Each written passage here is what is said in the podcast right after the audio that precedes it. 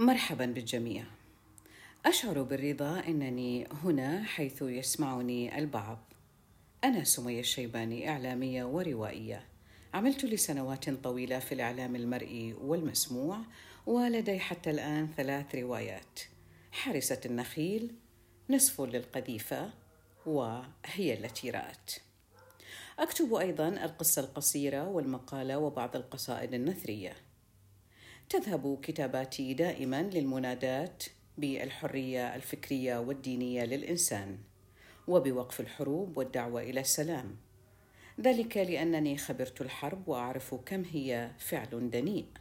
الحرب تقتل الإنسان والحضارة والثقافة والوقت تؤخر التعليم وتكرس الأمية والجهل والجوع.